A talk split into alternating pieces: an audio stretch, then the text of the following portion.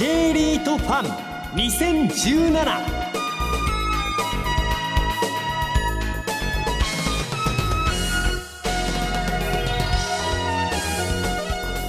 この番組は1月28日に東京証券取引所で開催した J リートファンの J リート IR プレゼンの模様をダイジェストでお送りします。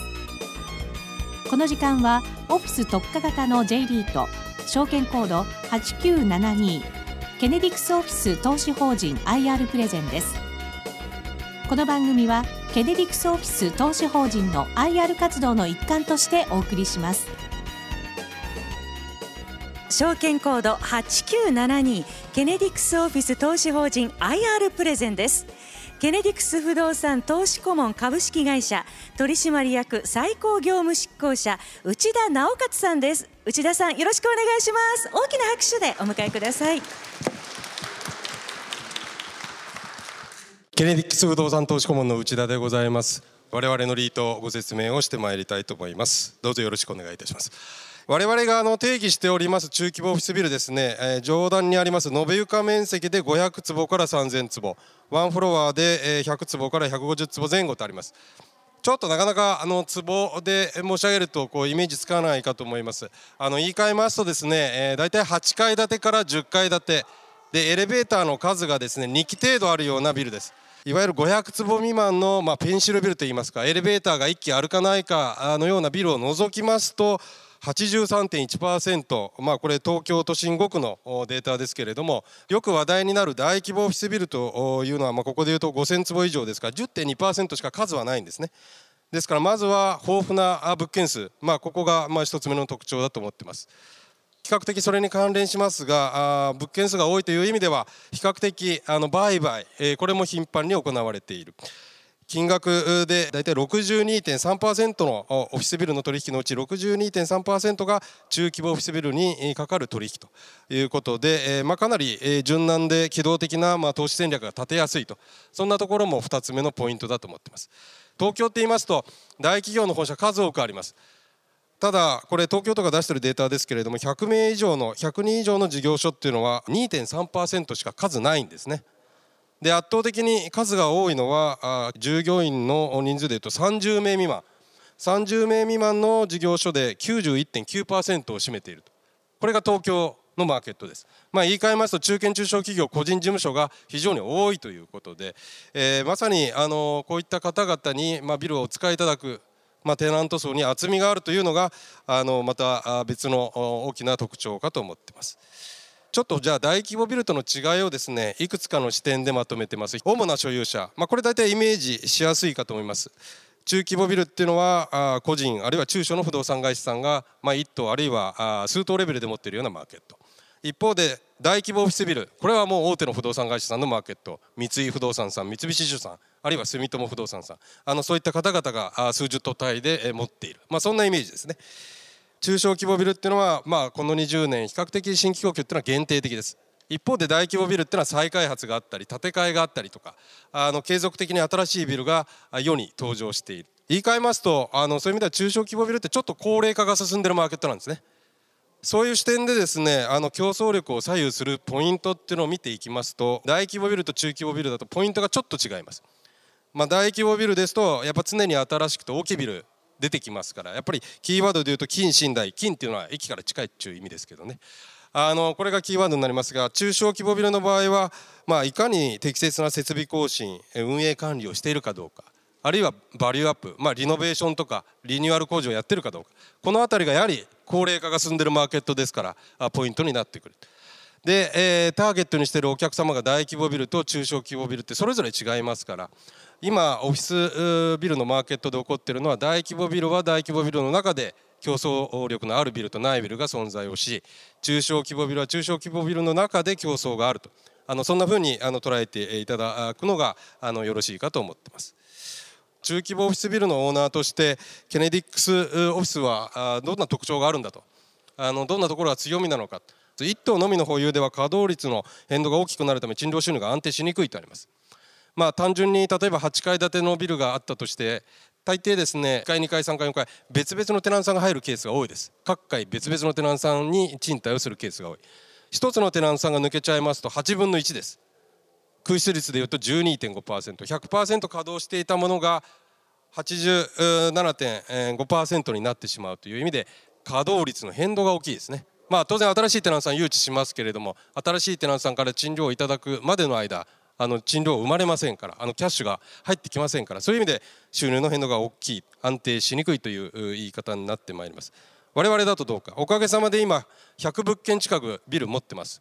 テナントさんの数でいうと1100を超えております。あのそういう意味ではあのビル単位で見ますとねあのいろいろこう変動あるんですけれどもポートフォリオ全体で見てみますと非常に稼働率安定しているというのがまず我々の大きなポイントだと思ってます。後ほど稼働率のデータなんかご覧いただきたいと思います。2つ目の点のその規模のメリットっていうのは比較的分かりやすいかと思います。管理費工事費やっぱりこれだけ我々ビル持ってますとですねやはりコストをあの下げることができます。あの業者さんに対してあの強い力が発揮できるというところが言えると思ってます。でちょっとまああの重要なポイントとして4つ目にですねテナントの誘致件数が少ないことから賃貸仲介会社さんとの親密度が低いというようなくだりがありますがビル1棟2棟持ってるだけだとですね、まあ、テナントさんが抜けるのもまあ多分年に1回あるかないかだと思います。そういう意味では新しくテナントさんを誘致する時に要するまあ、手間暇っていうのがですねあのそんなに年がら年中やってるわけではないので仲介会社さんと親密度がやはり低いと言わざるを得ません。我々だとどうかっていうとですねえいろんなビルであのそういう活動やってますから大体月平均で言いますと毎月10件以上あのそういう新しい契約って締結していたりします、まあ、そういう意味ではあの賃貸仲介会社さんとすごく緊密な連携ができる親密だといったところもですね高い制約率に結びついているのではないかとあのそんなふうに自負しております。ケネディックスグループって何なのかとスポンサーはケネディックスということをちょっとあのいうことになるんですが実は J リートをですね、え、6つの上場リートの実はスポンサー企業を務めてます。いろんなタイプのリートに関わってると。が今のポートフォリオの状況をあの示しております。折れ線グラフがですね物件数の推移です。2005年に上場したいたしましたから、まあ、11年経過をしております。おかげさまで物件数でいうと100物件近く99物件。資産規模でいうと3983といったところまで、えー、規模がまあ成長してきております。右側に用途別と、まあ、地域別の投資比率ありますけれどもあのキーワードで申し上げると東京経済圏の、まあ、中規模オフィスビルを主体に運用しているということになります。我々の運用しているオフィスビルのです、ね、特徴ちょっと3つの切り口でご紹介をしております。優れた立地、まあ、最寄りの駅から徒歩5分圏内の物件、まあ、おかげさまで今83%あります。やはり東日本大震災以降ですねかなり耐震性問われます、えー、我々の持っている物件は全物件が新耐震基準と同水準でございます。高いテナント満足度とありますがテナント満足度調査定期的にやってます。あのそんな中でですね91%のテナントさんが継続して我々のビルに入居されたいというご回答をいただいております。まあ、こういったところがですね高い稼働率に結びついているのではないかと捉えております。満足度調査のご紹介なんですけれども大体我々2年に一度ですねテナントさん、まあ、具体的なテナントさんの総務のご担当の方々そして実際働いておられる従業員の方々にですね、まあ、大体100項目以上にわたるアンケートお願いをしてます。この調査によってですね各物件のまあ何て言うんでしょう課題あるいはあのちょっと本当に見直した方がいい点っていうのをあぶり出してまいりますでそれに対して我々当然必要なアクションを取ってまいりますでそれをまた次の満足度調査であの検証していくと、まあ、そういったことを繰り返ししながらですねテナンさんの満足度を上げていくそんなことをあの意識しております。どういう項目がですねテナンさんの満足度を左右しているかっていうのを示してますが結構ハード面とソフト面本当多岐にわたってるんですね。ハード面もちろん広さだとか窓あの形状フロア形状もそうですし、まあ、最近ですとやっぱ空調設備に対するご要望が多かったり、え、ソフト面でいうとセキュリティ防災体制ですとかあの当然ではありますがトイレ水回りの清掃状態どうなってるかとかですね何か困った時にすぐ担当者の方が飛んでくるのかどうかとか、まあ、そういったこともあのポイントになってるっていうのはあ分かります。まあ、こういう満足度調査もですね大規模ビルのオーナーさん、まあ、三井さんとか三菱さん当然やっておられるんですよ。ただあの我々のようなまあ中小規模ビルのオーナーさんの中で、えー、本当に我々レベルでですねここまでやれてるオーナーさんってのは少ないんじゃないかなと。ビル1棟だけだとなかなかここまであのできないと思います。まあ、こういったところも我々のあの差別化につながっているところかなと思ってます。実際稼働率どうなんだと。今96.8%、まあ、非常にあの過去の推移見ていただいても安定しております。あの今足元どうかっていうと非常にあの良好です。追い風が吹いている状況です。賃料が上がっているという状況ですね。既存テナントさんとの賃料改定。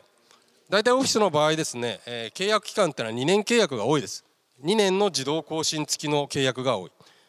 あの2年ごとですねそういう意味で契約を更新するタイミングで賃料を見直すということになるんですがこの賃料の見直しの結果を見てみますとですね増額賃料が上がるケースっていうのが増えていますと。で実際金額のインパクトどうかっていうのは、えー、足元3期連続でですね増額幅のが大きいという意味で既存物件全体で見ますとですね、えー、収入が上がってる、まあ、それが今の足元の状況でございます。ここ最近の物件の取得と売却の実績をあの示しています2014年あたり結果論かもしれませんが買い時でした不動産あの非常に我々いい利回りで物件あの踏み込んで、えー、アクセル踏んでですねあのたくさんの物件買っています。公募増資なんかも3期連続でやっておりました。で今足元どうかっていうとですね売買マーケットちょっと過熱感があるなと思ってます。まあ、利回りが下がって不動産の価格が上がっている、まあ、当然我々あの東京都心5区のまあ中規模オフィスビルを中心に物件を探しておるわけですけれどもそういう物件ってのは結構利回りが下がっている。不動産の価格が非常に上がっている。あのそういう意味ではちょっと我々今慎重姿勢で物件の取得捉えてます。あのいわゆる我々の利回りをしっかり守りながらあの利回りに合致するものは我々の利回りが確保できるものは取得をしますがあそうでないものは見送るという対応です。で一方でですねちょっと新止めの物件といいますか当初取得した時と目算が違ってきちゃったような物件、えー、含み損を抱えているような物件こういったものを今売却するチャンスだというふうに捉えてましていわゆる入れ替えを結構やってます。ですから今キーワードで申し上げますとですね源泉投資と資産入れ替え。これが我々のこの物件の売買における今あの取り組みの方針になってございます。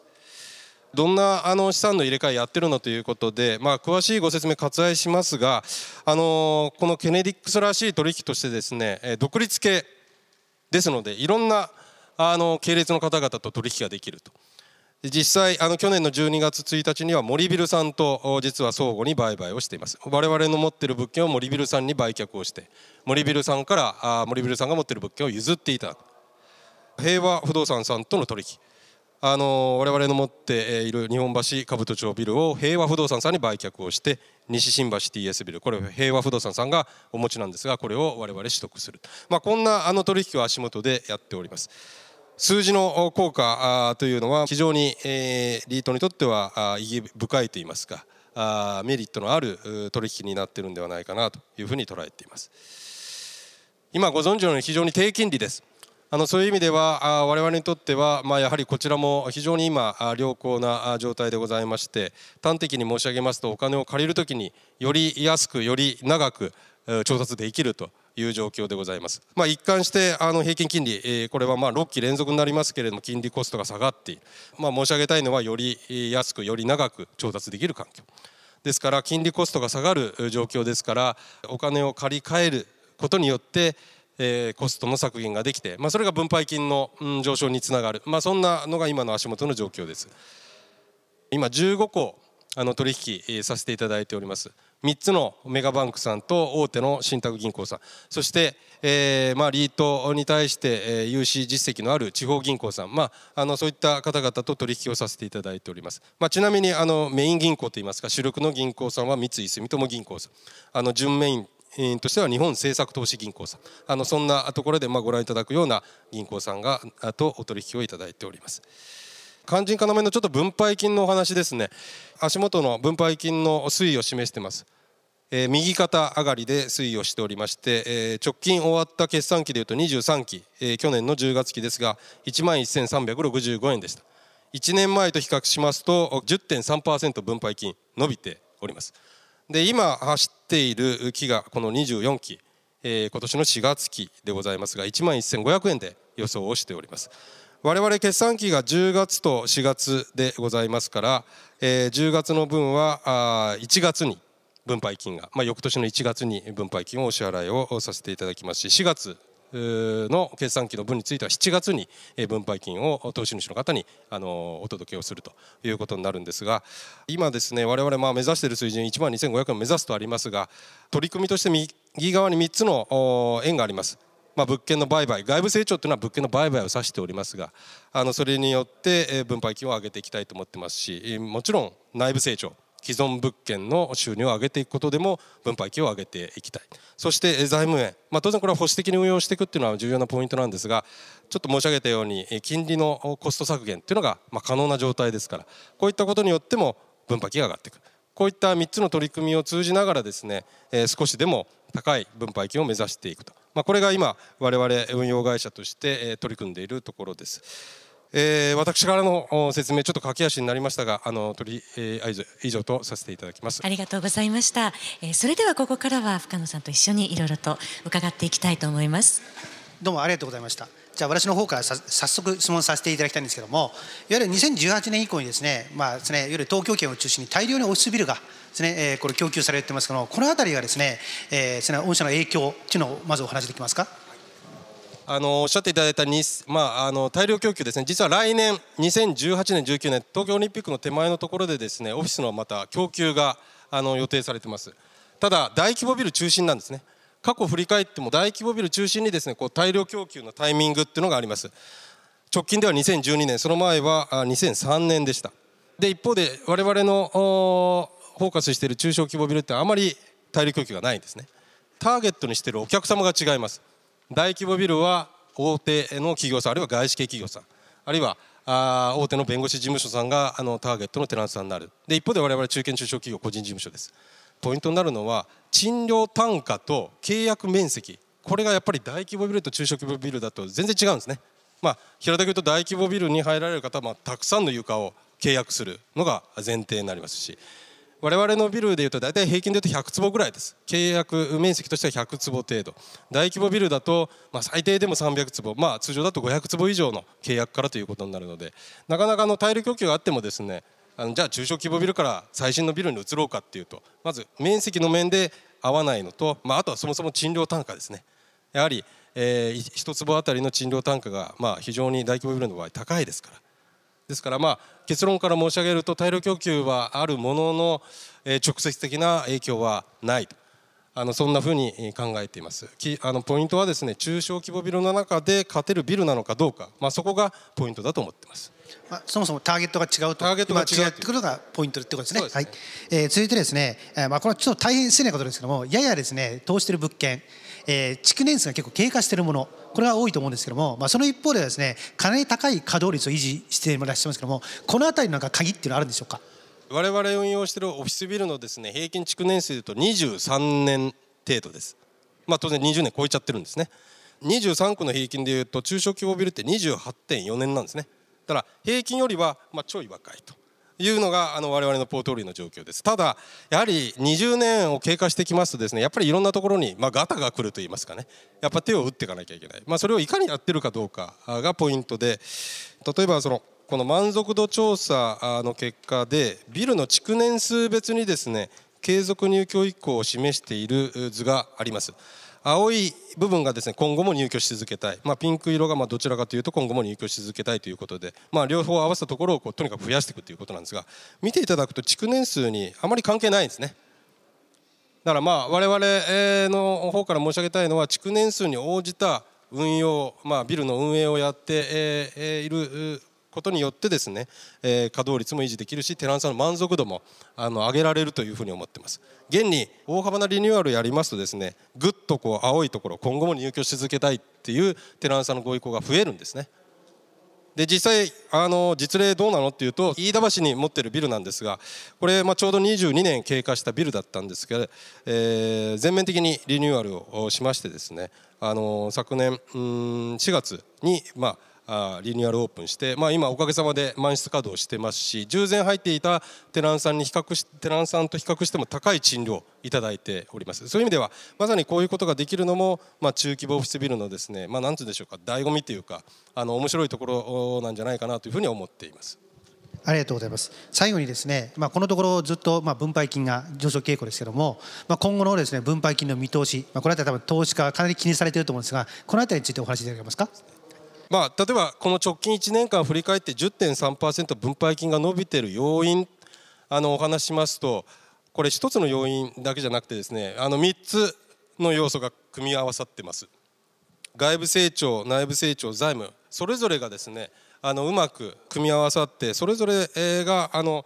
分配金を上げる要素としてある、まあ、これが10.3%の分配金成長につながっている。で今後の見通しどうなのっていうところですが我々一番今ですねポテンシャルを感じているのが内部成長です、まあ、要は既存物件のえ収入の増加。これがまだまだ期待できると思っています。都心5区におけるですね、え賃料と空室率の推移のデータ。これ三木商事さんのデータで、まあ、都心5区の、まあ、大規模ビルも含めたあのデータなんですが見ていただきますと濃い青色のところがずっと一貫して上がっているのをお分かりいただけるかと思います。ちょうど今足元36ヶ月連続であの賃料が上がっている状況。であのそういう意味ではすごく今追い風が吹いている中で、まあ、既存のテナントさんの賃料を上げれるというふうに判断しています。実はマーケットの賃料が上がってもですねすぐ上げられないんですね。ちょっと申し上げたように2年に一度なんですよ。既存テナンさんとのやり取りができるのが。あのそういう意味ではマーケットが上がったからといってですねすぐ随時見直すということではないんでそういう意味ではちょっとタイムラグがあるんですね。まあ、そういう意味でまだまだ内部成長できると思ってますしあとはまああの繰り返しになっちゃいますけど既存あの中規模ビルっていうのはちょっとこう手を施すとですねテナントさんの満足度があの結構変わります、まあ、それをまあ賃料の増額でお願いをしていくというのが我々のビジネスモデルでございますので、まあ、こういったところまだまだ伸びしろがあると思ってますからあの分配金を上げていく上で、え内部成長というのはすごく重要だと思ってます。でまあ、付け加えて、えー、財務のところの金利コストの削減とあと売買のところですね。なかなか今厳しいマーケットではありますが、まあ、我々の今までのネットワークですとかあの創意工夫の中でですね我々の我々らしい物件の取得売却こういったものはあの実現できると思ってますので、まあ、こういったことを通じてもやっぱり分配金を上げ上がる要素として、えー、ございますので右肩上がりであの推移、させていけるんじゃないかなと。で一点ですねちょっとダウンサイドのことをダウンサイドリスクどう備えているかということだけあのお伝えしたいと思います。が過去売却した売却益の一部を溜め込んでます内部に。でこれ実はいざという時は取り崩しができます。分配金が一時的に切り下がるような要素要因が出てきた場合はこの内部留保を取り崩すと。で、まあ、分配金を守ると。いうこともできますので、まあ、将来への備えという意味でも我々相応にあの備えができているという自負もありますので、まあ、ぜひですね安定した分配金をエンジョイしていただけるように、まあ、投資家の方々に対してですねお答えできるように、まあ、我々頑張っていきたいなそんなふうに考えています。ありがとうございます。まだまだお話伺いたいところですがお時間となりました。ここまではケネディクスオフィス投資法人 IR プレゼンケネディクス不動産投資顧問株式会社取締役最高業務執行者内田直勝さんでした。内田さんどうもありがとうございました。大きな拍手でお送りください。ありがとうございました。